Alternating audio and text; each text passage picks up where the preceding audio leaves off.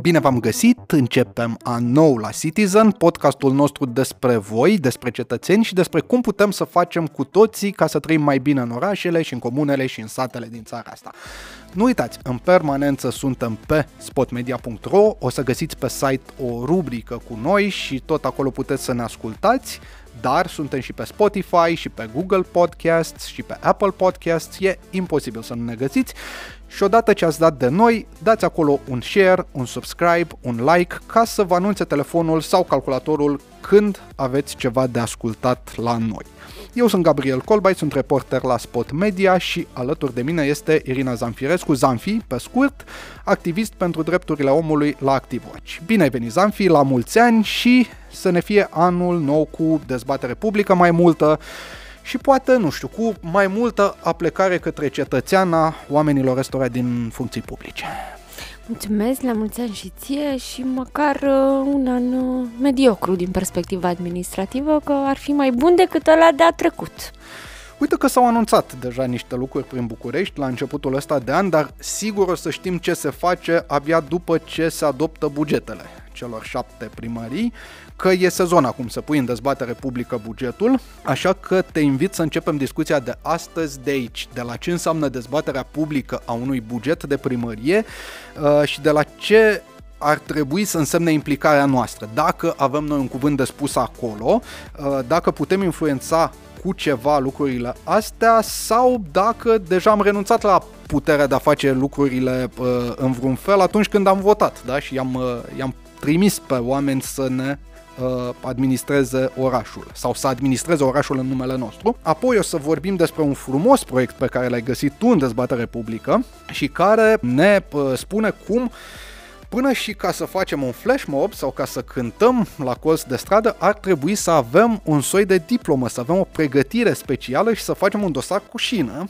Adică nu mai e suficient să ne recomande vocea și talentul, trebuie și o patalama, musai. O să vedem noi cum uh, stau lucrurile, iar pe final hai să vedem ce ar trebui să facă fiecare dintre cei șapte primari din București ca să ne facă viața măcar un pic mai bună pentru primării, The Most Wonderful Time of the Year nu e Crăciunul, nu e anul nou, ci e începutul de an, e luna ianuarie, uneori și luna februarie, depinde, atunci când se împart banii. Acum uh, vezi dacă proiectele tale de primar, de viceprimar, de consilier general primesc sau nu finanțare și dacă ceea ce ai gândit tu o să se concretizeze sau nu în sine procedura e destul de laborioasă, adică fiecare direcție din primărie și fiecare instituție subordonată propune un buget, primarul se uită, analizează, mai taie, mai pune, uh, în cele din urmă iese cu un proiect de buget pe care îl pune în dezbatere publică și de aici te invit să pornim. Proiectul ăla de buget conține acolo o mulțime de cifre și de regulă um, e făcut așa, uh, ca un document contabil, că asta și e, este. un document contabil. Mm, dezbaterea publică e pentru noi. Noi suntem publicul, oamenii care ar trebui să ne spunem părerea despre ce se întâmplă acolo. Din cât ai văzut tu până acum, e de înțeles ceva din bugetele astea? Adică, bun, dăm un click, îl deschidem, ne uităm pe el, dar dacă nu suntem contabili, nu suntem antreprenori, nu suntem oameni care lucrează în mod curent cu bugete și mai ales cu bugete complexe, avem vreo șansă să înțelegem sau ne chinuim degeaba? Sunt aici cumva două paliere de discuție. Pe de-o parte, unul absolut aproape vulgar, aș spune, în sensul că există situații, au existat în trecut cel puțin. Mi se pare că s-a îmbunătățit un pic treaba asta, în care nici măcar nu înțelegeam în sensul de nu se vedeau cifrele alea, pentru că erau niște scanuri absolut imposibil de descifrat. Uh, Acum putem descifra niște cifre absolut irelevante pentru noi. Eu mărturisesc că fără sprijinul vostru al jurnaliștilor, nu cred că am reușit să navigăm nimic din ce se întâmplă acolo. Este ex- nu că e greu, este pur și simplu un document scos din computerul unui contabil, așa arată, adică uh-huh. e pe uh, capitole bugetare, cu niște conturi, cu niște cifre, se repete niște luni, deci pentru un om care nu știe, nu a avut treabă cu zona asta de finanțe, sigur, eu am auzit tipul ăsta de discurs inclusiv de la cetățeni, nu neapărat de la oameni politici, că băi, nu e de noi, nu noi. Uh, ba e fix de noi, adică eu cred că bugetul, și nu cred eu, e filozofic vorbind, uh-huh. bugetul este instrumentul principal de planificare pentru un oraș. Nu este doar o hotărâre de consiliu. Este teoretic suportul cel mai vizibil în care noi putem să, uh, pur și simplu, să dibuim prioritățile autorității publice locale, oricare okay. ar fi ea, sau centrale. Uh-huh. Uh, nu înțelegem nimic din ce se întâmplă la primăria capitalei, din păcate. Aș da aici exemplu uh, e posibil să existe mai multe. De asta am dat eu. Primăria Timișoara. Primăria Timișoara, spre exemplu, are o formă de prezentare a bugetului în care nu știu cum să vă... Îmi vine să mă duc la facultatea de economie, de fericită ce sunt că în sfârșit înțeleg și eu rostul unor cifre. Uh-huh. Deci există modalități prin care poți explica cetățeanului ce ai vrut tu să zici în toate sutele, miile de linii din bugetul ăla trebuie să facem un pic distinția între informare în sensul formal, adică legea mă obligă să public un buget, și informarea cetățenilor cu bună credință, nu știu cum să-i spun, în sensul în care mă asigur că forma în care eu dau drumul la niște informație este accesibilă către oricine care ar putea să fie interesat de proiectul ăla. Iar când vorbim de proiectul de buget, orice cetățean este potențial interesat de respectivul proiect. Eu nu cred că nici măcar un sfert din cetățenii Bucureștiului înțeleg, nu înțeleg ce se întâmplă în... Deci, noi discutăm aici despre participare, implicarea noastră în procesul de definitivare a bugetului, dar de fapt nu e îndeplinită prima, prima treaptă absolut esențială anterior implicării, aia de înțelegere, de informare. Ce am văzut că se întâmplă în ultimii ani de fapt, de când mă uit eu la primăria capitalei, uh, oamenii reacționează la informații care apar în presă, pentru că voi înțelegeți, voi aveți în redacții oameni contabili, nu știu cum vă descurcați să navigați documentele alea, ne ajutați și traduceți uh, lucrurile, sigur, cele mai critice din documentul respectiv. Cu oameni, cu contabili, cu nenumărate telefoane către oamenii care au întocmit bugetul ăla sau oameni care îl înțeleg. Consilieri generali, oameni din uh, primării și așa mai departe, consilieri locali, bineînțeles, depinde de, de primărie. Însă mm, e o problemă aici pentru că noi, să spunem, scriem cu, cu bună credință și uh, ne străduim ca informația pe care o oferim să fie corectă și completă. Dar nu e întotdeauna așa și nu toată lumea face chestiunea asta. Dacă vrei să încerci să manipulezi, o poți face, da? Atâta vreme cât uh, cetățeanul nu poate verifica el singur, știi? E ca uh, pe vremuri exact. când uh, nu era tradusă Biblia în uh, limba națională. Sigur, contează ce scrie în Biblie, dar tu de fapt nu afli decât ce-ți uh, spune cel care ți-o citește, pentru că tu nu poți să verifici. Ori asta e o problemă.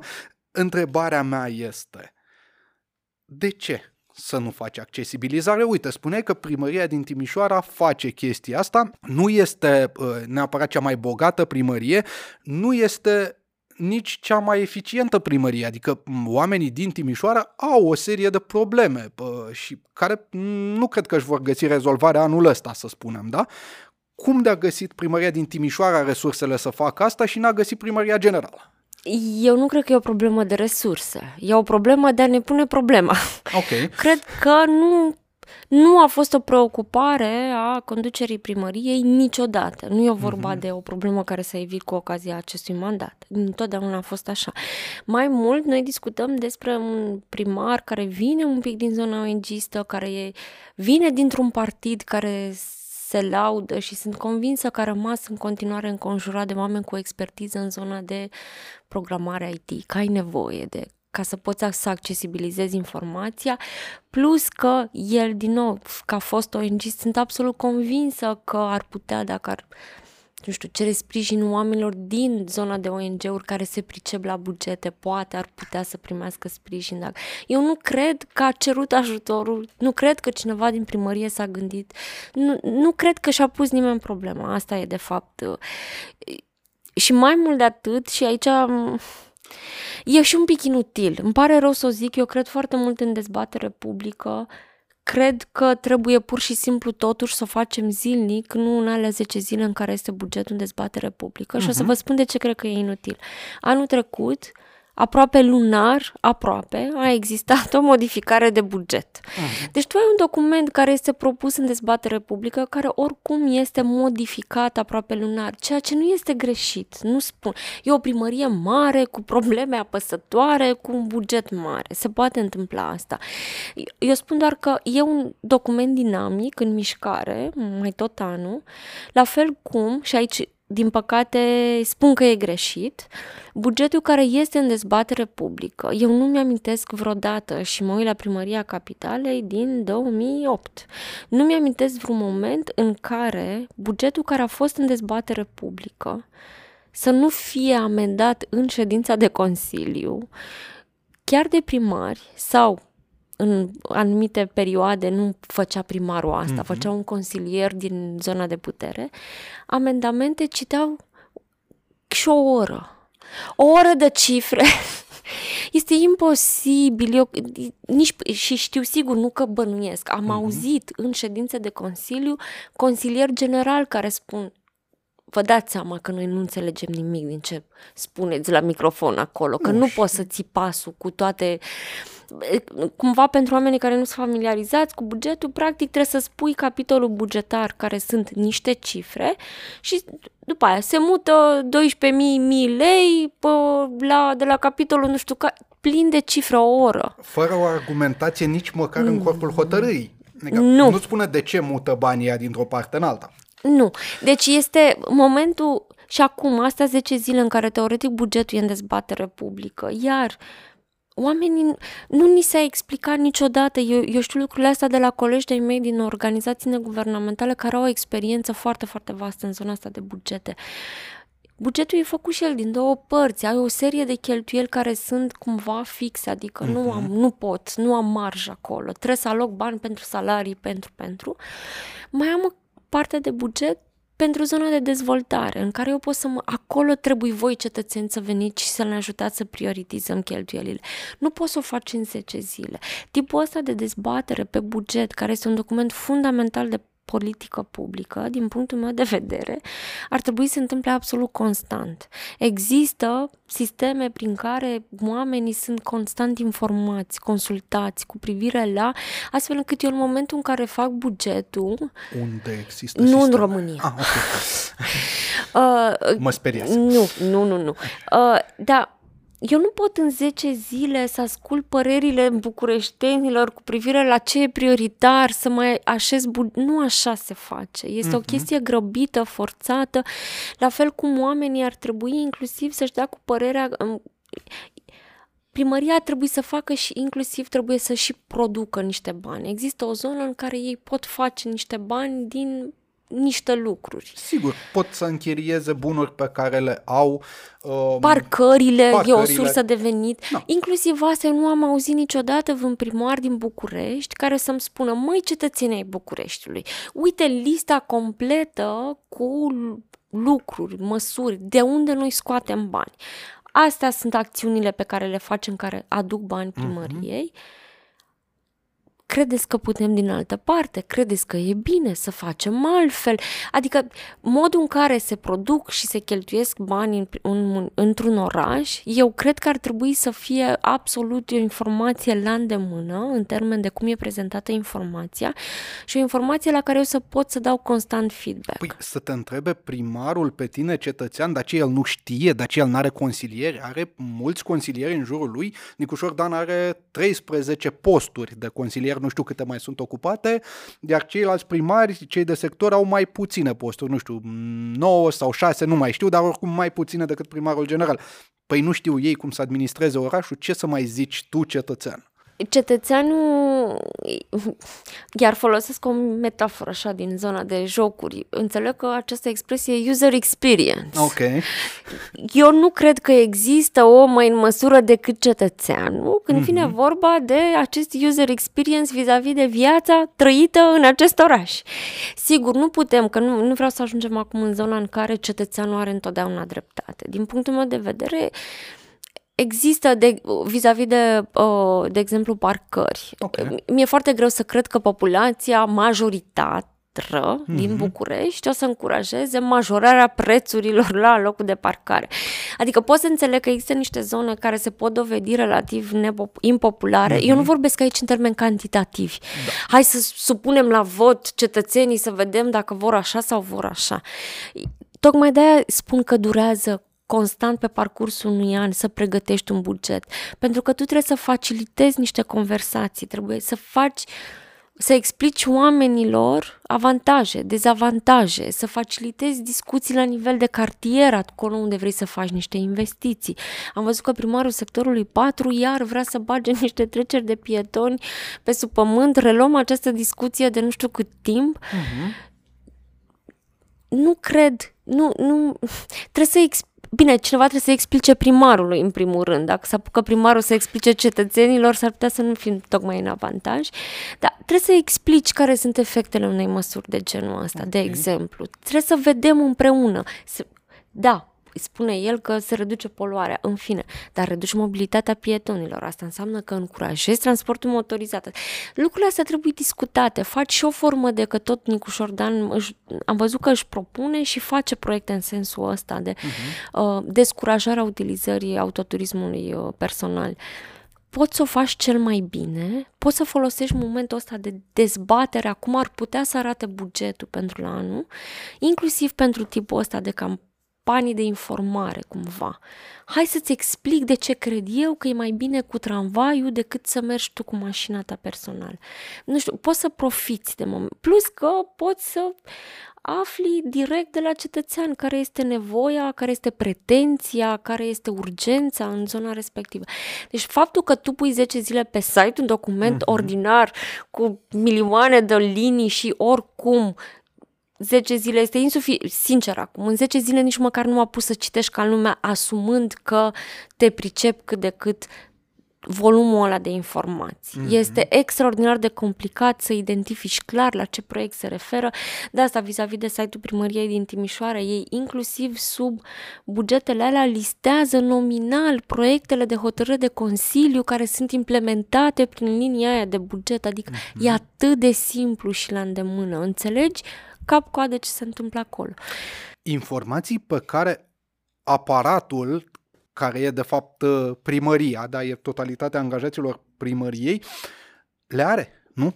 Când întocmește bugetul. Adică nu e nevoie să scrie separat nu știu ce uh, document uh, kilometric de sute de pagini doar ca să-mi explice mie cetățeanul cum stau lucrurile acolo ei de la toate detaliile astea pleacă în momentul în care întocmesc, nu? Doamne ferește să nu le aibă. Oh. Adică ar suna, e alternativa e groaznică. Sigur că le au, nici nu se... Mm-hmm. Și acum, mi-am adus aminte acum, în primul an de mandat, când a făcut primul buget Nicu Șordan, mi-amintesc că a avut un elan așa participativ, da. relativ, pe jumătate participativ, a anunțat organizațiile neguvernamentale cu privire la întâlnirile pe care le are cu instituțiile din subordine atunci când vin să prezinte bugetele. Și parcă ați și fost acolo, Am nu și voi fost. activoci. Da, n-am fost la unele, nu mai țin. Ce mă interesa uh-huh. pe mine, sigur că nu mă duc la toate. Și cum a fost? Uh, informativ. Ok. Oricum, a fost că e foarte interesant ca exercițiu, mărturisesc. M-am uh-huh. dus mai degrabă din această curiozitate să văd și eu cum se întâmplă lucrurile. Uh, a dat inclusiv zonă de uh, spațiu de discuție, adică puteam noi, organizațiile, să adresăm întrebări uh, uh-huh. acestor uh, instituții, oamenilor din instituții. Sigur, din nou am simțit că e absolut inutil, pentru că s-a întâmplat același lucru ca în fiecare an, amendamente, în fine.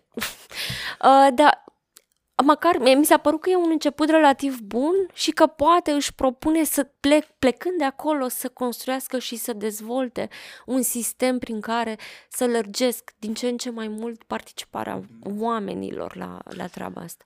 Cum faci acum? Uh, când e postat în sfârșit proiectul de, de buget pe site-ul primăriei, în primul rând trebuie să-l găsești, că nu toate primăriile au uh, același tip de site.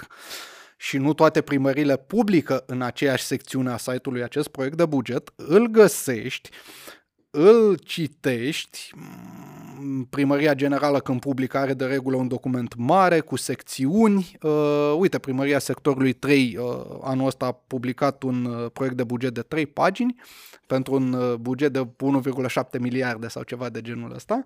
Um, după care, hai să spunem că ai niște sugestii, da? Ce poți tu să, să faci acolo? Să zici ce? Uh, uite, voi v-ați gândit să dați 200 de mii de lei pentru grădinița nu știu care și eu aș vrea să luați din ei 10 mii și să-i dați la, nu știu, amenajare spații verzi sau cum, cum gândești intervenția asta a ta? Cum să abordezi? E greu, pentru că tocmai este un document greu de parcurs. Uite, pot să spun ce am făcut deja, mai multe, multe, vreo sută uh-huh. de organizații neguvernamentale. Am trimis din faza asta solicitare către primărie să includă în bugetul pe anul ăsta continuarea de construcție de locuințe sociale din prelungirea Ghencea. În Ai... sensul în care nu știu eu să identific sursa, nu știu pentru că nu e publicat încă bugetul primăriei capitalei. Uh-huh. Eu îți spun și am argumentat acolo niște motive că este o cheltuială obligatorie pentru autoritatea publică. Î- îți pun în vedere că ai uitat de un proiect esențial pentru oraș, te rog frumos să ai grijă și să incluzi în buget această cheltuială. Asta e o modalitate prin care poți face lucrurile. Ok, scrii la adresa pe care ți-o sugerează primăria, da? Îți spune acolo, trimitem propuneri la. Păi, da, scrie okay. de... Da. Uh-huh. Pe de altă parte, ce poți ce refuză să facă primăria capitalei, aproape dintotdeauna, cred că a fost o singură excepție, este să organizeze o întâlnire de dezbatere publică.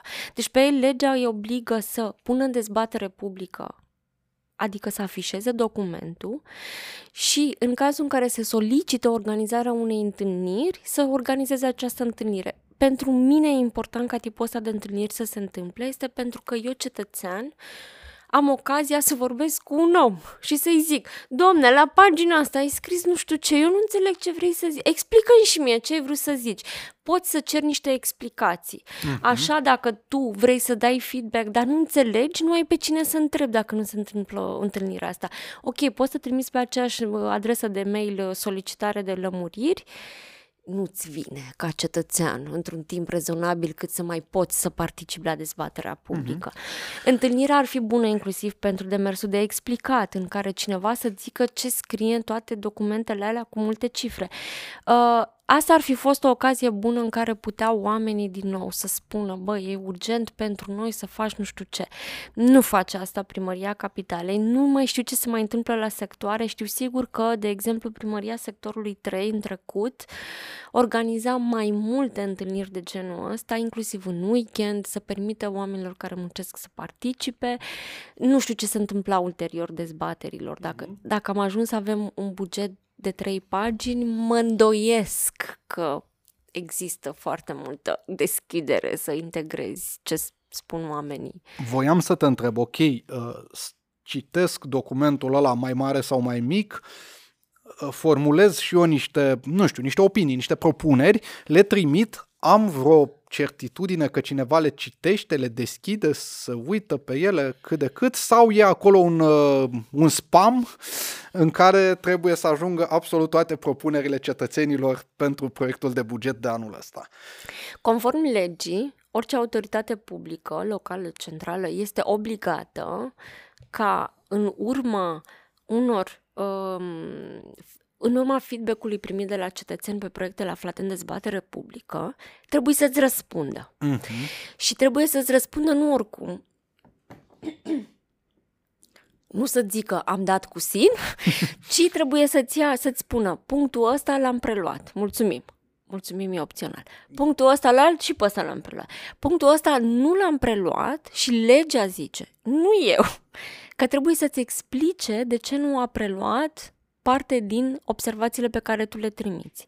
Deci, conform legii, autoritatea publică este obligată să-ți explice de ce nu a preluat parte din observațiile primite în dezbatere publică. Și se întâmplă asta la Primăria Capitalei că știu că ai trimis. Nu, nu se întâmplă. Dar de ce oare? Pentru că se întâmplă, v-am dat cu SIN, în sensul de mhm. primesc număr de înregistrare, uh, dar altfel nu am primit niciodată un document în care să... Iar îmi pare foarte rău, pare că bă, laud primăria sectorului 3, nu o fac. dar la sectorul 3, de exemplu, am văzut că au un centralizator public pe site cu toate opiniile primite, uh-huh. uh, ce au preluat și cu opiniile, din nou, fără respectă legislația GDPR, nu scrie cetățeanul okay. Popescu, nu scrie niciun nume, dar e scrie de ce nu au preluat, ce nu au preluat. Uh-huh. Pe site vede toată lumea această situație. Uh, primăria Capitalei nici măcar nu-ți răspunde în privat, uh, am preluat, n-am preluat.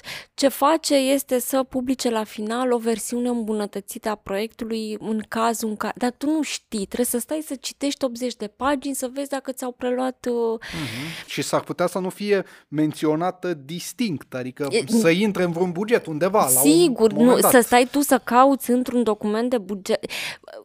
Intuiția mea, din nou, nu e pur și simplu ce, cum mi se pare mie că arată, nu am neapărat um, un indicator pentru asta, dar cred că pentru ei este absolut irelevant ce primesc în acest proces de dezbatere publică, pentru că, sincer, eu am senzația că uneori nici măcar ei nu iau în serios bugetul ăsta, pentru că știu că îl pot modifica oricând și că oricum îl modifică super des în Consiliu. Uh-huh. Mi se pare că nu, nu dau atenția cuvenită unui document de o importanță atât de mare. Asta a fost tot timpul meu sentimentul, tot timpul sentimentul vis-a-vis de proiectul ăsta de buget. Poate să schimbă lucrurile anul ăsta dacă tot ne-a anunțat uh, în urmă cu vreo două, trei zile domnul uh, primar general Nicușor Dan că nu mai avem datorii curente la PMB. Iată, după 2 ani, cele 3 miliarde de, de pagubă lăsate în urmă de Gabriela Firea, cum spune dumnealui, au dispărut, s-au plătit. Deci, începând de anul ăsta, avem bani, cu alte cuvinte, niște bani, uh, așa că poate, poate, uh, om conta și noi atunci când uh, decide aparatul, da, primăria și după aceea Consiliul General cum se cheltuiesc banii ăștia poate avem și o dezbatere. Știu că ActiveWatch propune în fiecare an, cere o dezbatere pe, pe subiect. Cum o fi oare interacțiunea cetățeanului cu uh, oamenii de specialitate? Eu mă uit la ședințele de Consiliu General și am văzut că lucrurile diferă. Sunt și situații în care consilierii generali uh, răspund răspund atunci când, des, când uh, e mm, rolul lor să răspundă, răspund politicos, sunt și situații în care nu o fac. Adică am văzut și cetățeni uh, care s-au trezit în situația de a li se spune poate exagerez un pic, dar uh, ceva de tipul, măi urechistule, dacă eu sunt un mare avocat sau un mare economist și eu știu cum să conduce orașul ăsta, vii tu aici să-mi spui mie că ai nu știu ce drepturi. N-ai niciun drept, îți dau eu pentru că vreau eu, pentru că am zis să nu fie rău nici pentru tine, dar uite că m-am săturat, mai lasă-mă. Ce se întâmplă dacă te duci la o dezbatere și pățești asta? Mm, Dragi ascultători, nu se întâmplă de fiecare dată așa, nu vreau nu, să descurajăm nu de fiecare oamenii. Dată, nu. Uh, se întâmplă, e adevărat, se întâmplă relativ rar, adică chiar uh-huh. cred că sunt mai degrabă incidente și chiar cred că sunt mai degrabă situații de am, nu știu, simt acolo că de fapt e mai mult decât ce vedem noi în, okay. în interacțiunea de... Adică mă îndoiesc că își permit consilierii generali să se poarte așa, altfel decât cu un istoric în spate al okay, relației bine. dintre... Cred, sper. Mm-hmm. Uh, deși am, am, am auzit și o chestie absolut înfiorătoare adresate uh, oamenilor din care au primit locuințe sociale în prelungirea Ghencea. Li s-au adresat extrem de urât unii consilieri generali. Deci... Și oamenii ajunseseră la uh, disperare și abordau un ton așa ușor patetic, uh, agresiv, să spunem. Da, când de, aștepți de 3-2 ani cu da. hârtia semnată și aștepți aproape în stradă, pot să înțeleg, pentru un consilier general care e acolo să reprezinte interesul, nu să reprezinte, să asculte, de fapt. Mm-hmm. Despre asta e vorba. Un consilier general local are în fișa postului această parte de ascultare. Deci, n-aș vrea să rămânem cu senzația că e o chestie recurentă, se țipă la cetățeni în, în, în ședințele astea de consultare publică, la fel cum mărturisesc și eu sunt unul dintre acești oameni, se întâmplă ridicatul de voce și din partea asta la altă, adică Sigur. fără da. să folosesc injurii sau lucruri mm-hmm. de mhm. genul ăsta. Uh, mie mi se pare un uh, exercițiu foarte interesant, sincer, de asta, dincolo de um, interesul explicit pentru un proiect care e în dezbatere publică, mie mi se pare că este să mergi la o dezbatere publică este ceva prin care ar trebui să treacă fiecare cetățean din orice oraș. Și mi se pare că îți deschide apetitul pentru participare publică, uh-huh. de mhm. fapt. Uh, și nu... Iar, cu privire la oamenii din subordinea, oamenii din aparatul tehnic, care ar trebui să dea explicațiile tehnice, iar eu nu am văzut angajați care, nu au fost la toate dezbaterile, adică e foarte clar că nu știu tot uh-huh. ce se mhm. întâmplă, dar la ce am participat eu întotdeauna am văzut, și nu doar la capitală, în general la și la sectoare, în general în orice an. Uh, din partea aparatului tehnic întotdeauna am văzut disponibilitate de asta și a explica lucrurile. Nu am simțit niciodată să fiu mm-hmm. Deci să trimitem mail-uri, să participăm dacă se organizează, unde se organizează, sigur, acolo unde ne interesează ceva. Și mai e o chestie care se numește bugetare participativă și care, din înțelegerea mea, înseamnă că din bugetul ăla pe care îl are, din banii pe care îi strânge de la oameni și îi primește de la stat și așa mai departe, primăria ia o mică parte, câteva sute de mii sau câteva milioane de euro și spune, uite, cu ăștia pot să finanțez proiecte pe care le propuneți voi cetățenii. Sigur, eu le selectez pentru că na, nu putem să dăm banii pe absolut orice, dar îi am aici pregătit și dacă veniți voi cu niște proiecte bune și care merită implementate, uh, o să le facem cu banii oamenilor, cu banii publici. Da? Uite, an de an vă pun uh, feliuța asta de buget deoparte ca să o cheltuiți. Un fel de copilaș, hai la joacă. Da, am pregătit câte ceva pentru voi. Da. Uh, e absolut revoltător ce se întâmplă cu bugetarea participativă, cel puțin la primăria capitalei. Nici măcar, nu știu, e jignitor să-i spunem așa. De ce? Dacă ne uităm un pic la ce se întâmplă în restul lumii. Este un concurs de popularitate absolut prost organizat. Uh-huh. Este... Uh, am niște cifre pentru anul trecut, au fost în total 4200 de voturi într-un oraș în care locuiesc neoficial, cu tot oamenii care nu au acte, aproape de 3 milioane. Mm-hmm. 4200 de voturi este foarte clar că interesul nu doar că e leșinat întins pe stradă, este da. inexistent. Asta în condițiile în care la noi e ușor să votezi. Că, uite, vorbeam, uh, nu știu dacă am mai zis, uh, cred că acum vreun an, cu niște oameni de la primăria din Barcelona, care spuneau, noi avem aici sumă mare pentru bugetare participativă, dar ca să votezi trebuie să te înscrii pe platformă unde să-ți introduci absolut toate datele tale uh, de cetățean pe care noi să le validăm, ca să nu dai ah, spam bine. acolo, știi? Să vedem că votul tău este votul cetățeanului Gabriel Colbai care dorește chestia aia sau nu dorește altceva. Deci e mai greu decât la noi. Și uite că la noi totuși participarea e mică. De ce? Pe lângă... De ce? Pentru că este foarte prost comunicat. Uh-huh. Este ceva absolut absolut, aproape inexistent. Iar este un tip de proiect pe care tu trebuie să-l ții în viață tot anul, nu-ți ieși cu el cu o lună înainte de depunerea proiectelor sau e un exercițiu constant. Mai mult asta cu voturile. Este un exercițiu de popularitate, pentru că dacă îți vine un influencer care are nu știu câte milioane de followers pe mhm. Instagram mm-hmm. versus bunica mea, poate care are și ea pe scara de bloc o urgență acolo în fața blocului de făcut. Haideți să discutăm criteriile este evident cine va câștiga între influencer și mama e. Absolut. Absolut. E corect? Nu știu, dar cum să faci? Că... E...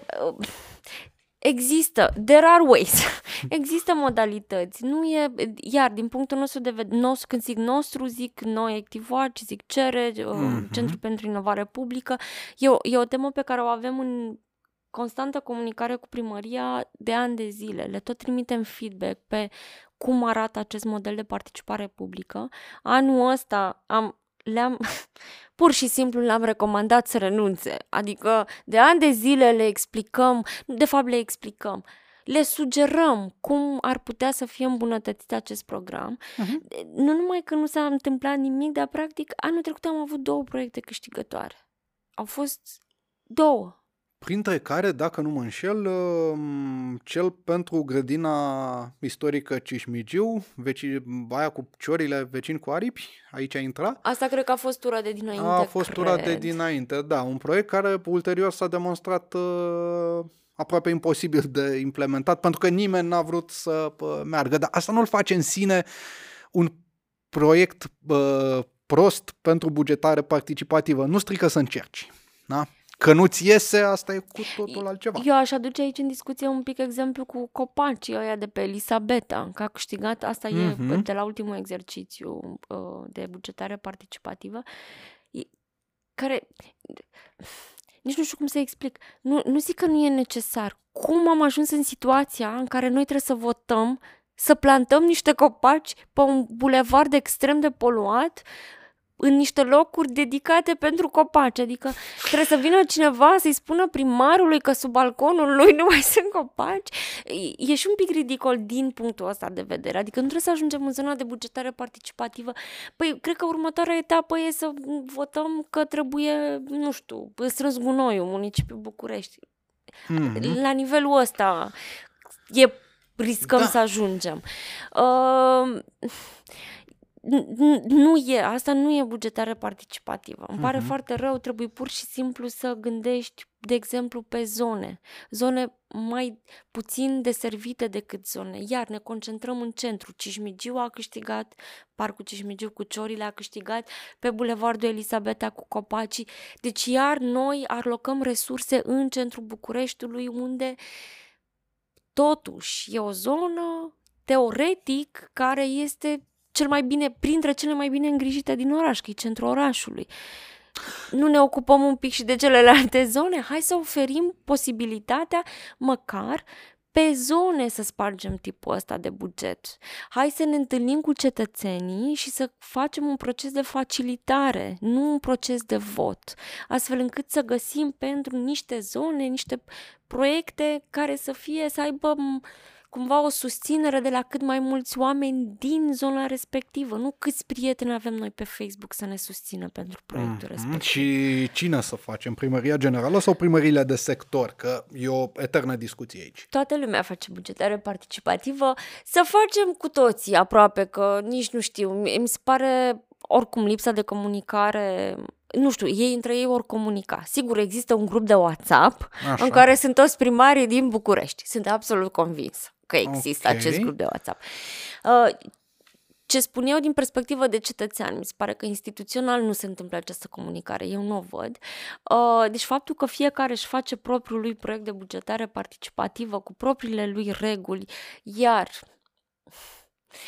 asta în condițiile în care nu ai acest demers onest de dezbaterea bugetului, care înseamnă majoritatea banilor publici, nu mă amăgi primărie cu 4 milioane de lei cât pui tu pe bugetarea asta participativă. Că ăștia sunt peanuts, sunt niște mărunțiși pe care i-ai uitat un buzunarul din spate. Implică-mă în dezbatere pe bugetul la serios, pentru că eu contribui pentru tot bugetul, nu pentru 4 milioane de lei. Deci uh, aș zice să ne mutăm un pic atenția mai degrabă pe dezbaterea acelui buget și din nou Primăria Capitalei ar trebui să înceteze cu bugetarea participativă.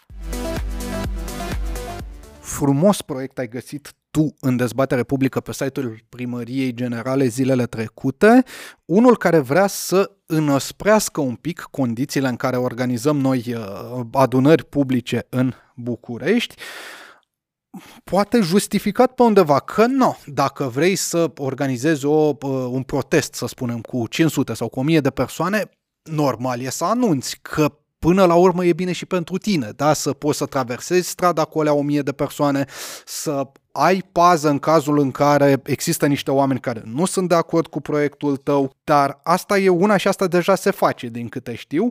Um, ceea ce uh, scrie primăria generală, ceea ce propune în acest uh, proiect, e puțin diferit și dacă am înțeles eu bine, ar trebui ca și oamenii ăia care uh, ies singuri pe stradă să facă niște așa numite manifestări cultural-artistice, nu știu, să sufle în piculină la colțul străzii sau să cânte la harpă, ar trebui să vină cu niște documente ca să o poată face legal. Cum e? De Ștampilate. Unde? Așa. De unde a pornit chestia asta? Sper Cred și sper că a pornit din grija pentru spațiu verde și pentru clădirile istorice. Așa pare uh-huh. intenția. Nu ne ajută cu nimic, oricum, intenția uh, primăriei capitalei. Rezultatul din punctul nostru de vedere, iar suntem mai multe organizații care o să solicităm retragerea acelui regulament, uh, este absolut inacceptabil și din perspectiva oportunității, dar mai ales din perspectiva legalității. Un pic de tot de tehnică legislativă, că e relativ important. Noi, în această țară, avem niște reguli conform cărora trebuie să legiferezi la nivel central și la nivel local. O primărie niciodată nu va putea să ceară de la noi mai mult decât ce cere legea. Condițiile impuse de lege, alea sunt, e zona de marja în care o autoritate publică locală poate să cumva dezvolte niște regulamente poți să pui niște amănunte cu privire la cum să se întâmple mm-hmm. niște mhm. lucruri, dar nu poți să ai pretenții mai înalte decât are legea. O să vă dau un exemplu concret, să fie un pic mai simplu de înțeles. În lege spune că trebuie să notificăm cu trei zile înainte de a organiza un eveniment. Așa zice legea. Uh-huh. Asta înseamnă că dacă noi peste trei zile vrem să, nu știu, ne așezăm și să pictăm uh, halamatache, dau un exemplu întâmplător. Eveniment care am stat cot la cot cu actualul primar general. Din memorie, da. Din memorie. Am stat și am pictat Halamatache împreună, într-un flash mob. Uh-huh. Și zice legea cu trei zile înainte. Așa zice legea. Bun. Primăria vrea să anunțăm cu cinci zile înainte. Asta spun, că nu poți să ai pretenții mai înalte decât ce-ți cere legea. O altă chestiune care este, nu că e excesiv, că excesiv poate nu conține în sine toată revolta pe care o am vis-a-vis de această propunere, uh, se mai inventează o comisie. Deci în lege îți spune de o comisie de ordine publică vis-a-vis de ce spuneai tu, că ar trebui să anunțăm autoritățile dacă vrem să ne strângem o mie de oameni. E bine să le anunți în sensul de să fii și tu în siguranță să nu te calce mașina, să fie exact. și mașina. În anumite circunstanțe nu ai timp să notifici. O să vă amintesc ce s-a întâmplat în 2017. Deci există contexte în care poți să anunți, în altele nu poți mm-hmm. să mhm. anunți. Depinde și ce vrei să faci. Poate tu vrei să protestezi în fața guvernului și vrei să, uh, nu știu, intri în uh, curte. Dacă nu anunți dinainte, s-ar putea să sară niște jandarmi să te bată, că n-ai acces liber în curtea guvernului. S-ar putea Bun. să sară să te bată și dacă anunți înainte. Asta, în fine. Nu că, uh, da. Dar... Uh, primăria vrea să mai inventeze o comisie, uh-huh. o altă comisie în care, a, și mai grav, să își dea ei cu părerea vis-a-vis de ce activități propunem noi, uh-huh. dacă este relevant pentru uh, populația Bucureștiului. Nu mai țin minte uh, strict formularea, cumva sună a sună, deși îmi pot imagina că nu asta a fost intenția, din nou este irelevant, uh-huh. sună ca o mică comisie de cenzură, așa. Libertatea de exprimare din această țară, cum este ea stabilită în Constituție, spune că nu poate primăria să-și dea cu părere cu privire la conținutul evenimentului meu, altfel decât cum zice legea adunărilor publice. În uh-huh. lege se spune, nu am voie să uh, xenofobie, să am niște limite de genul ăsta, da. să nu instig la ură împotriva unor grupuri, uh-huh, uh-huh. să nu aduc arme, lucruri de genul. E foarte clar stabilit ce îmi poate interzice mie primăria. Da, dacă vreau să fac un eveniment public antisemit, zice legea, nu ai voie. Atât. Dacă eu vreau să mă duc să desenez, dacă eu vreau să mă duc să cânt, nu poți să-mi zic că mie primăria. Nu e, domne, frumos pentru comunitatea București să cânti tu, Irina Zanfirescu, că n-ai voce. Nu merge. Ei uh-huh. asta propun prin regulamentul ăsta. Plus, treaba aia cu certificatele. Deci orice ai vrea să organizezi, așa arată acum documentul, orice ai vrea să organizezi în termen de uh, adunare publică culturală, cultural-sportivă. Mm-hmm. Deci mhm. sport și cultură. Da. Aceste două lucruri sunt sub lupa primăriei. Trebuie noi să depunem o diplomă care să certifice măsura acelor lucruri. Deci eu dacă vreau că să mă duc cu copilașii... la ce vrem să facem. Da. Mă duc eu cu niște copilași de grădiniță să facem niște gimnastică într-un loc. Uh-huh. Conform a ceea ce zice ce propune acest document, trebuie să mă duc să notific primăria că mă duc eu cu copilașii să fac niște niște genoflexiuni. Uh-huh. Cinci genoflexiuni vreau să fac și eu la colțul străzii cu copilașii pare că eu trebuie să mă duc cu un certificat care să ateste că sunt sportiv. De ce? Păi nu, faci genoflexiuni Dacă... de capul tău, adică na. E... Cum ar veni? La fel cum există organizatori de evenimente care ei înșiși nu au tipul ăsta de certificări. Mm-hmm. Aduc niște oameni cu niște certificări. În fine, e sunt multe probleme cu documentul ăsta din punctul nostru de vedere. Se aplică și la ceea ce ar urma să faci individual? Eu așa am înțeles și asta m-a șocat oarecum. Adică oamenii care ies să cânte în piața publică, așa cum se întâmplă în toată lumea, ă, sau care ies să facă, nu știu, numere de ă, diverse chestii, de circ, de îndemânare și așa mai departe. Sunt artiști foarte buni acum care au lucrat o vreme pe stradă pentru că așa au ales ei să lucreze pe stradă, pentru că erau conexiune cu oamenii, pentru că uh, i-a pus în diverse situații ieșite din comun. Deci m- sunt oameni care au ales să-și înceapă cariera, nu știu, în circ, jonglând cu portocale la colțul străzii. Pentru asta îți trebuie? Iar este un pic neclar. Mie mi se pare că e formulat lucru care e foarte periculos. Oriunde ai ambiguitate atât de mare, ai și o marjă de interpretare foarte mare. Eu vă amintesc că în mandatul trecut noi nu am putut să protestăm în fața primă. Am protestat, în fine, nu am putut. S-a mai protestat S-a mai pic. protestat, dar noi, teoretic, conform uh, fostului viceprimar al capitalei, nu aveam voie să protestăm acolo. În fața primăriei capitalei au fost notificat un protest timp de un an de zile de către o organizație care nu s-a ivit la proteste. Uh-huh. Noi, teoretic, conform legii, nu am fi avut voie să organizăm acolo proteste, pentru care fostul viceprimar a fost foarte bucuros pe toate notificările de uh, protest în fața primăriei să ne zică negativ, plecați acasă, nu aveți voie. Deci, uh, dacă în halul ăsta putem ajunge în situații de, de um, să nu poți un an de zile să organizezi un protest în fața unei instituții, în condițiile în care nu ai un regulament atât de ambigu, care să-ți ofere niște portițe. Mi-e frică de ce s-ar putea întâmpla în viitor în baza acestui regulament. În acest regulament, într-adevăr, este folosită sintagma de evenimente culturale artistice individuale. Uh-huh. Așa am înțeles și eu. Dacă tu, om, ai chef să cânti pe stradă, trebuie să te duci cu diploma, să faci un dosar, să-l printezi, Musai să pui ștampile, să, să, să. Ori textul legii zice că pentru evenimente de tipul ăsta nici măcar nu ai nevoie de notificare. Deci eu nu prea înțeleg ce, ce s-a urmărit acolo. Singura mea bănuială e că au încercat și sper să fie asta. Uh, pentru că a fost, dacă vă amintiți, anul trecut, sunt mică vâlvă așa în jurul uh, a ceea ce s-a întâmplat în Parcul Izvor și nivelul de distrugere al parcului uh-huh. după un festival de câteva zile acolo a fost uriaș. Îmi imaginez că are legătură pentru că, într-adevăr, sunt listate niște spații verzi și sunt limitate tipurile de activități pe care le poți face acolo. Dar haideți să schimbăm un pic filozofia, unghiul din care privim această situație. În momentul de față, ei nu reglementează modul în care să se desfășoare tipul ăsta de activități în parcuri, în spiritul protejării spațiilor verzi, ei reglementează adunările culturale, artistice și sportive. Nu poți să faci asta mai puternic decât o face legea adunărilor publice. S-au întins mult mai mult decât le permite, de fapt, legea adunărilor publice.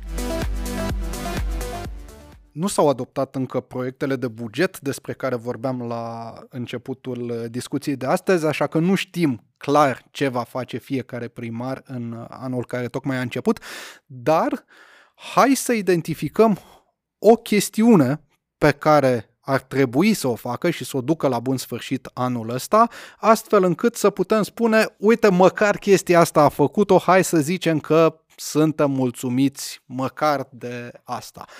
Și să începem, nu, cu primăria generală. Ce să facă Nicușor Dan anul ăsta, musai și să și termine?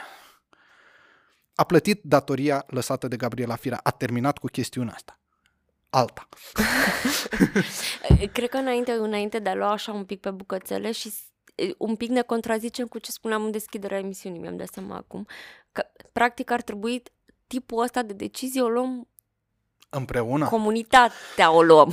Comunitatea o uh, luăm, dar dacă nu o luăm repede, o să ajungă primăria să nu mai poată trage banii de la bugetul central și atunci o problemă nu pentru mai toți. E timp. Da, nu era rău să începem din toamnă. E adevărat. Uh, dar cred că înainte de absolut orice ar trebui cumva măcar anul ăsta, nu știu, nu știu, eu tot sper să se întâmple un, o formă un pic mai materială și concretă de colaborare între primăriile astea. Ce-mi cer tu mie să fac este să gândesc acest oraș pe șapte bucăți. Da cum e el gândit, de fapt, de cel puțin șapte oameni, dar de fapt de mult mai mulți, pentru că iau consilieri și aparate și așa mai departe. E foarte greu.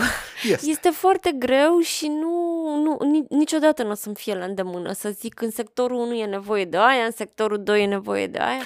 Atunci te întreb altfel. Ești bucureștean și te duci prin tot orașul mai des sau mai rar. Ce ți-ai dori ca bucureștean să termine primăria generală anul ăsta. Tu, Irina Sanfirescu. Apropo, chiar, uite, cred că ar fi absolut fabulos să reușească ce a anunțat, cred că fix pe 3 ianuarie sau ceva foarte devreme în an, Pugu. Oh.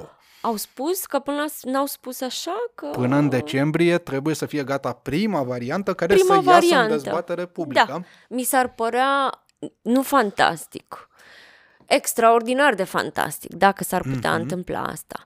Și e și o chestiune care, așa cum spui tu, ar trebui să ne implice constant pentru că spunea, uh, cred, șeful de proiect că va fi o platformă pentru public în care vom vedea pas cu pas cum se mai adaugă elemente la planul urbanistic general. Da? Cum vom vedea cum se naște teoretic sau așa ar trebui. Și de fiecare dată când avem o întrebare, o problemă, o, o, o nelămurire, ar trebui să putem semnala lucrul ăsta. Da? Mare chestie ar fi. Ar fi absolut major uriaș și ar avea efect cumva pe întreg orașul absolut concret. Nu e nimic mm-hmm. abstract aici. Și cred că ar fi și una dintre cele mai importante um, cumva din zona de sustenabilitate de măsuri luate de actualul primar al capitalei și consilierii general, care ar trebui votat în Consiliul General, sigur. Uh, deci ar fi o formă în care, de exemplu, știu că, adică nu că știu, cu toții știm pentru că o spune des, zona de urbanism responsabil e foarte important pentru Nicu Șordan. Mi se pare că e o modalitate concretă, materială, prin care are grijă cumva și dincolo de acest mandat, indiferent ce s-a întâmplat mai departe, nu știm, uh, dar cumva e zona de maxim sustenabil pe care el o poate face pentru un urbanism mai sănătos în orașul ăsta. Mie asta mi s-ar părea absolut extraordinar pentru oraș. Ok, să sperăm că așa va fi. Și acum hai să ajungem la sectoare. Primăria sectorului 1. Ce să facă Clotilde Armand anul ăsta ca să uh, fie bine? Ceva. Ceva? Asta voiam să spun și eu, cetățean al sectorului 1 fiind. Uh, nu știu, acolo mi-e foarte greu, mi-e foarte greu să comentez orice se întâmplă acolo. Este, cred că ar fi o performanță extraordinară dacă ar fi, nu știu, un proiect care să fie votat din prima, propus uh-huh. de mhm. primarul general în consiliu, primarul de, de sector în consiliul ăla. Deci politică să facă. Să facă... Mi se pare că e un pic... Nu, dar nu cred că se mai poate rezolva ceva acolo din perspectivă politică, sincer. Nu știu, mi se pare foarte complicată. Speța sectorului 1 este ceva... Am văzut acum de pe grupurile de cetățeni de prin sectorul 1 că au început să fie și ei blocați pe pagina primarului. Adică mi se pare că acolo zona de conflict e atât de Mm. Pare un pic că conflictul începe să uh, mocnească așa și între primar și niște cetățeni, toți mhm. cetățenii, mm-hmm. sigur. Uh, tot timpul aștept să se întâmple ceva rău acolo. Mi-e foarte greu. Am văzut uh, proiectul ăla de locuințe sociale, de exemplu, da. că a accesat niște... Asta este o chestiune pe care are un pic legătură cu agenda mea de activist. Aici trebuie să-mi dau un vileag, mm-hmm. un pic uh, interesele profesionale. Uh, dar a fost un domeniu atât de ignorat, atât de mult timp, nu că atât, aproape complet ignorat. Uh, din 90 încoace am fost preocupați doar să vindem stocurile de locuințe publice. Uh, dacă ne uităm un pic în toate documentele din administrația centrală, strategia pentru locuire națională, strategia uh, pentru persoane fără adăpost, împotriva marginalizării sociale. Toate menționează nevoia urgentă de locuințe sociale în toată țara asta. Deci eu cred că, de exemplu, asta ar putea fi și ar trebui să fie o treabă de care se preocupe și am auzit și de la primarul sectorului 6 că a depus uh-huh. și a, dacă nu mă înșel a și semnat un contract pentru construcție de locuințe sociale. Am văzut la sectorul 1 de curând. Uh, Primăria Capitalei ar trebui să uh, meargă până la capăt cu proiectul ăla, adică să facă toate clădirile, nu doar o clădire acolo.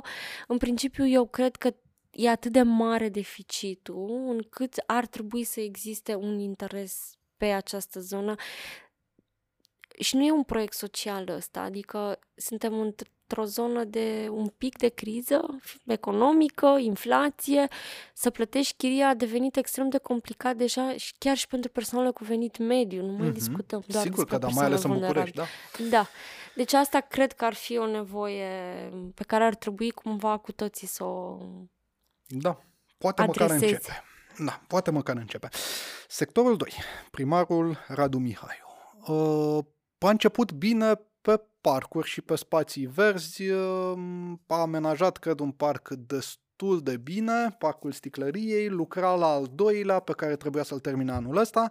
Um, mai avea vreo două în lucru, cred că național și cred că și uh, uh, plumbuita, dacă nu mă înșel. Sunt, uh, sunt parcuri pe care spunea că le va face într-o oarecare măsură anul ăsta. Cred că în zona asta mă aștept eu să văd ceva, ceva în plus consistent de acolo.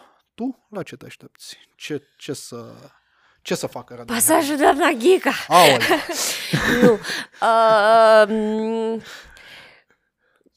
și ăsta poate. Eu poate. cred că în sectorul 2, una dintre cele mai și cumva cred și din ce văd și din urmăresc un pic comentariile pe care mm-hmm. le ia uh, primarul pe pagina de Facebook.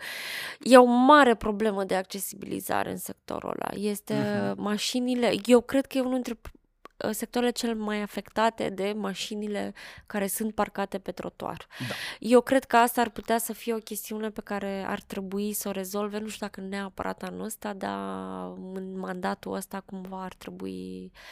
Ar trebui Eliberate rez... trotuarele de mașini. Știu că el spune cum că are această preocupare pentru persoanele uh, cu dizabilități. Uh, nu știu.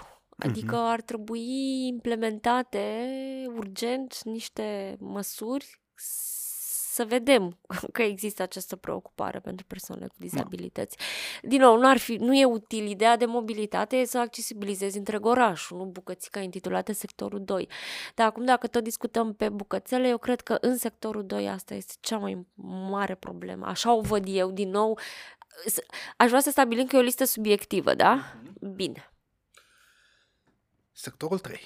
Acolo trebuie să se oprească. Cineva trebuie să-l oprească din a amenaja spații care nu sunt în administrarea lui. Cineva trebuie să-l oprească din a amenaja locuri de parcare peste trotuare, a intra peste grădinile din blocuri. Este, este fascinant pentru mine cum poate lucra cumva, eu zic că, nu știu, n-am văzut aviz, înțeleg că inclusiv au lucrat pe la Policlinica Titan, dacă nu mă înșel, care era da. a primăriei capitale. Și în Piața Unirii. Și în Piața Unirii. Și, capitale. din nou, nu vreau să se înțeleagă că mi se pare că este extrem de harnic și laud, mi se pare că face extrem de mult rău orașului. Este, uh-huh. Mi se pare paradoxal cum se laudă că plantează și e cel mai verde sector, asta în timp ce din nou reduce spațiile verzi ca să amenajeze locuri de parcare. Mi se pare extrem de nociv ce se întâmplă acolo. Asta ar putea fi prioritatea pentru sectorul 3, să-l oprească primăria capitalei, căci este, este pe domeniul lor.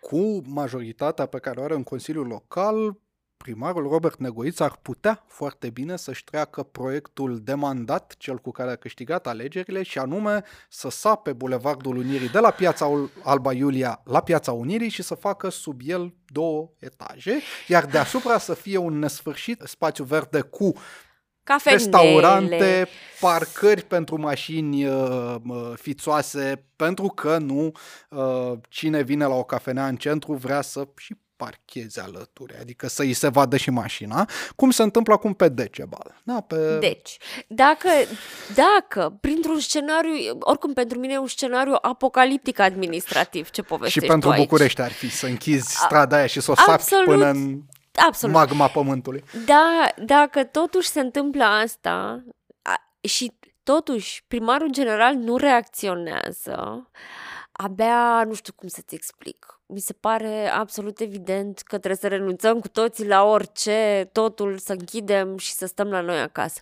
Nu-mi imaginez că totuși poate să facă un proiect de genul ăsta fără niște hârtii, avize, dezbateri. Mm-hmm. Uh, eu mi-amintesc, nu, doamne, doamne, ce, când a făcut Naio la întors, nu știu dacă la Unirii, da. bă, cum te uiți spre Alba Iulia pe mhm. stânga, mm-hmm. e o treabă. Da. Ca un fel de mobilier urban. Deci a trebuit efectiv să facem un protest împotriva acelei situații. A fost, nici nu știu cât, cât de absurd, cum să vă explic câtă ambiție își pune să facă niște lucruri. Utilitatea acelei chestii este Zero? Da. E din capitolul artă sau arunc? Exact. Uh, deci, mi se pare Asta e, mie, din nou, merg ca pe, pe coș de ouă când vine vorba de primarul ăsta. Mi se pare că absolut orice idee, or, oricât de fantasmagoric ar putea să sune, mi se pare că nimeni nu-l oprește. Orice trece lui prin cap se poate întâmpla în sectorul ăla. Deci asta ar trebui să se întâmple în sectorul 3, să ne oprim din această situație. Coborăm un pic, mergem mai în sud și ajungem în sectorul 4, la primarul Daniel Băluță, care ar putea face niște lucruri. Mă gândesc că nu neapărat ca pe pasajul Unirii, nu? Dacă modernizează ceva, poate nu așa. Mi-e foarte teamă de... Uh, trebuie să precizez. Sectorul 4 este una dintre primăriile despre care am cele mai puține informații pentru că am blog și pe pagina primarului și pe pagina primăriei de sector pe pagina de mhm. Facebook. Mm-hmm. Eu n-am bloc, dar tot puține informații. Ah, am deci nu mult se... mai puține decât Înțeleg. mai Credeam că acolo se întâmplă lucruri și nu mai am eu acces la ele. Uh, iar acolo m-am, am văzut o captură de ecran mm-hmm. cu acel proiect, cu trecerile de pieton mutate. Mm Mie mi se pare extrem de grav și problematic. Uh, iar și acolo știu că există, am văzut că ar vrea inclusiv să dea locuri de parcare mai multe pe gospodărie decât una. Cum... Ca și în sectorul 3, Ca și da. în sectorul 3. Uh, asta e chestia, că eu am un discurs la nivel central de la Nicușor Dan descurajăm transportul individual, facem, dregem, uh-huh. extindem linie de tramvai, vorbim numai despre asta, în timp ce la, în sectoare e un party continuu pe transport măsuri pentru utilizarea mașinii personale. De asta, Nicu Jordan ar fi trebuit să facă acea strategie de parcare pe care ne-a promis-o tuturor, pentru că dacă tu una spui la nivel central, iar la nivel de sectoare oamenii fac tot cum știu ei din anii 80, 90, urbanismul ăla, uh-huh. nu de la noi, de, pe vestul Europei. Când erau foarte puține mașini, de fapt. Aici, că... da, nu, urbanismul vechi în care uh-huh. trebuie pur și simplu să încurajăm uh, utilizarea, uh, să încurajăm, să să oferim ajutor oamenilor cu mașini. Uh, e complet inutil un pic, așa, din punctul meu de vedere. Mm-hmm. Uh, deci, cumva, întorcându-mă vis-a-vis de PUG și Primăria Capitalei, inclusiv chestia asta cred că ar trebui să fie o prioritate pentru capitală. O strategie de parcare, nu o strategie de tarifare a locurilor de parcare în centrul orașului, că noi asta avem acum, uh-huh. atât. Uh, deci în sectorul 4, din nou, ar trebui oprite în niște direcții care mie îmi par foarte periculoase. Mutatul de treceri de pieton de pe suprafață în subteran sau deasupra, nici nu știu ce vrea să facă, nu mai țin minte dacă uh-huh. e mhm. pasarele sau de desubt. Doar deci, încurajezi traficul mai abitir în zona respectivă. Deci să își amintească domnul primar Daniel Băluță că vorba cui spusese Ilf și Petrov Parcă pietonul a inventat lumea, pietonul e în centrul lumii, nu mașina. Uh, ar fi un progres. Sectorul 5 care are primar interimar, domnul Constantin Melnic de la PSD, ce să facă? Ce să facă? Ce să facă și el? uh, sectorul 5 oricum și în termen de buget ei nu sunt neapărat uh, cei mai fericiți. Cei mai fericiți. Acolo știu sigur că e o mare problemă de locuire. Da. Dincolo de, rec- de recomandarea de nevoia de la nivelul orașului, în sectorul 5 um, există mari probleme de acces acces la locuințe decente. Uh, mi-amintesc pe vremuri, nu știu dacă se mai întâmplă asta, pe vremea primarului care a fost ales, uh, se dădeau online inclusiv audiențele publice, uh-huh complet imoral din punctul meu de vedere, lipsit de etică, adică. Uh, foarte multe dintre audiențele erau pe acest subiect, pe lipsa unei locuințe. În sectorul 5 există inclusiv uh, pe calitatea locuințelor uh, în sensul de clădiri extrem de decrepite care au uh-huh. nevoie de o intervenție, nu doar înveloparea aia pusă, era să zic scorțișoară scârțietoare pe bloc, uh-huh. e nevoie de intervenție pe structură, e nevoie de golit niște subsoluri inundate de ani de zile uh-huh. care șubrezesc clădirile respective. Uh, deci acolo e nevoie de niște intervenții destul de urgente și destul de și pentru asta ar putea exista fonduri de la, inclusiv de la Ministerul Dezvoltării, adică nu, pot, nu trebuie să facă neapărat strict din bugetul. Uh-huh. Nu-mi dau seama dacă există capacitate administrativă de a accesa fonduri, sincer, acolo. Și ar mai fi ceva, dar ține tot de capacitate administrativă și de interes, ceea ce spunea pentru pă, comunitatea aia cu probleme din alea livezilor, Valeriu Nicolae, acum vreo jumătate de an. Dacă vrei să fii primar, du-te la privat și vină cu bani și fă aici o clinică ca să-i putem trata pe oamenii ăștia și să putem avea o șansă să scăpăm de problema asta. Pentru că fără nu o să scăpăm niciodată de problema de acolo. Da, asta e o altă problemă destul de mare în București, clini- asta cumva ar fi o clinică medico-socială, de da. fapt. Ai nevoie de niște servicii integrate, nu e deloc simplu să gestionezi um, tipul ăsta de vulnerabilitate, e nevoie da, mare încearcă. de ajutor profesional. Da, și eu mi-amintesc, bă, fostul primar, uh, exista o organizație care acolo furniza niște servicii, uh-huh. ce mhm. puteau ei să furnizeze acestor oameni, au fost dați afară. Da. Uh, deci, da, acolo ar, ar, asta ar fi o soluție. Știu că au o ambulanță o ambulanță mobilă, uh-huh. care teoretic ar trebui să deservească acestui scop, dar într-adevăr este absolut insuficient raportat la ai nevoie de programe intense și de programe de sănătate, nu doar niște programe punctuale care să deservească niște nevoi mega imediate. Am ajuns la sectorul 6, unde primar este Ciprian Ciucu. Ce să facă anul ăsta? Ce să termine? Cred că una dintre cele mai acute probleme în sectorul 6, din ce am observat din nou, din, uh, și cred că e o chestiune care s-a tot acumulat de-a lungul anilor, în ceva ce s-a întâmplat în acest mandat, creșe publice. Acolo uh-huh. știu că este o mare, mare problemă de uh, acces la creșe pentru preșcolari, pentru copii foarte mici. Din ce știu se întâmplă, deja a accesat niște fonduri, mi-am că și anunțat pe uh, pagini, pagina de Facebook că există, a semnat de curând un, o finanțare, cred, sau uh-huh. ceva de genul ăsta.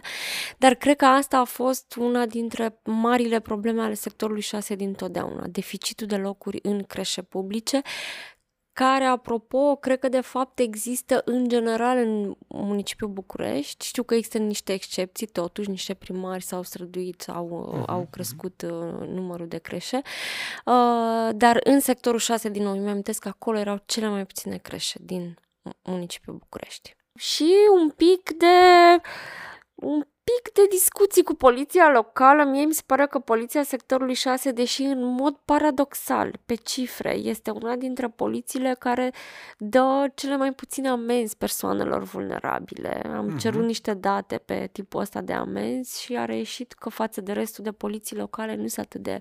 Dar în termen de comunicare se întâmplă ceva foarte... Mi se pare că sunt niște comunicări din partea poliției locale care cumva incriminează foarte mult sărăcia. Mi se pare că ar trebui un pic de discuție așezată cu poliția locală să înțeleagă că vulnerabilitatea nu se rezolvă cu chitanțierul, nu se uh-huh. rezolvă cu un, instigarea cetățenilor împotriva acestui grup vulnerabil. Fix weekendul ăsta s-a născut o nouă știre din uh, uh cercetorii, cercetorii, citez, da. care folosesc uh, păpuși în loc de bebeluși. Uh... Sinistră chestie, de altfel, dacă stai să te gândești. Da, da, dacă te, te uiți un pic la modul în care comunică poliția locală sector 6, știi ce am înțeles eu din ce scria hmm. acolo? Că e o problemă că nu erau niște bebeluși adevărați care sufereau de frig în intersecție. Adică, adică da, trebuie un pic de, și iar asta s-ar putea să fie util tuturor primăriilor, un pic de uh, discuție cu privire la un pic de uh, formare, cum comunici și cum gestionezi vulnerabilitatea. Sigur, nu vorbesc de direcțiile de asistență socială, știu să fac asta. Vorbesc de poliția locală, care, din păcate, în municipiul București este cam prima instituție care să-l întâlnește cu grupul vulnerabil în stradă. Mm-hmm. Pe lângă asta, care se pot face până la urmă sau măcar se pot, uh, să zicem, așeza într-un soi de, uh, de strategie, mai ales problema de, de trafic, asta altă cu poliția locală, o faci până la urmă și schimbi discursul, nu mi se pare chiar atât de complicat.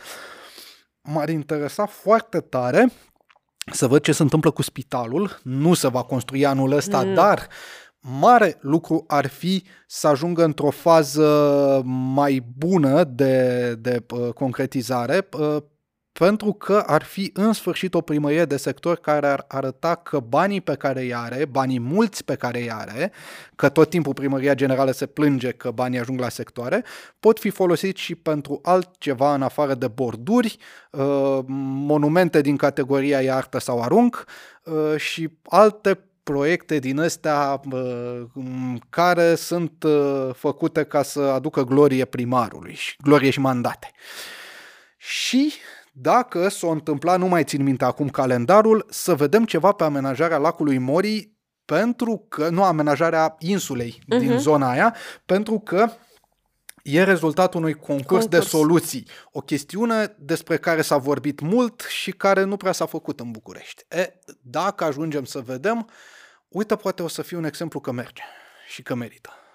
Sau poate nu, nu știu, vedem.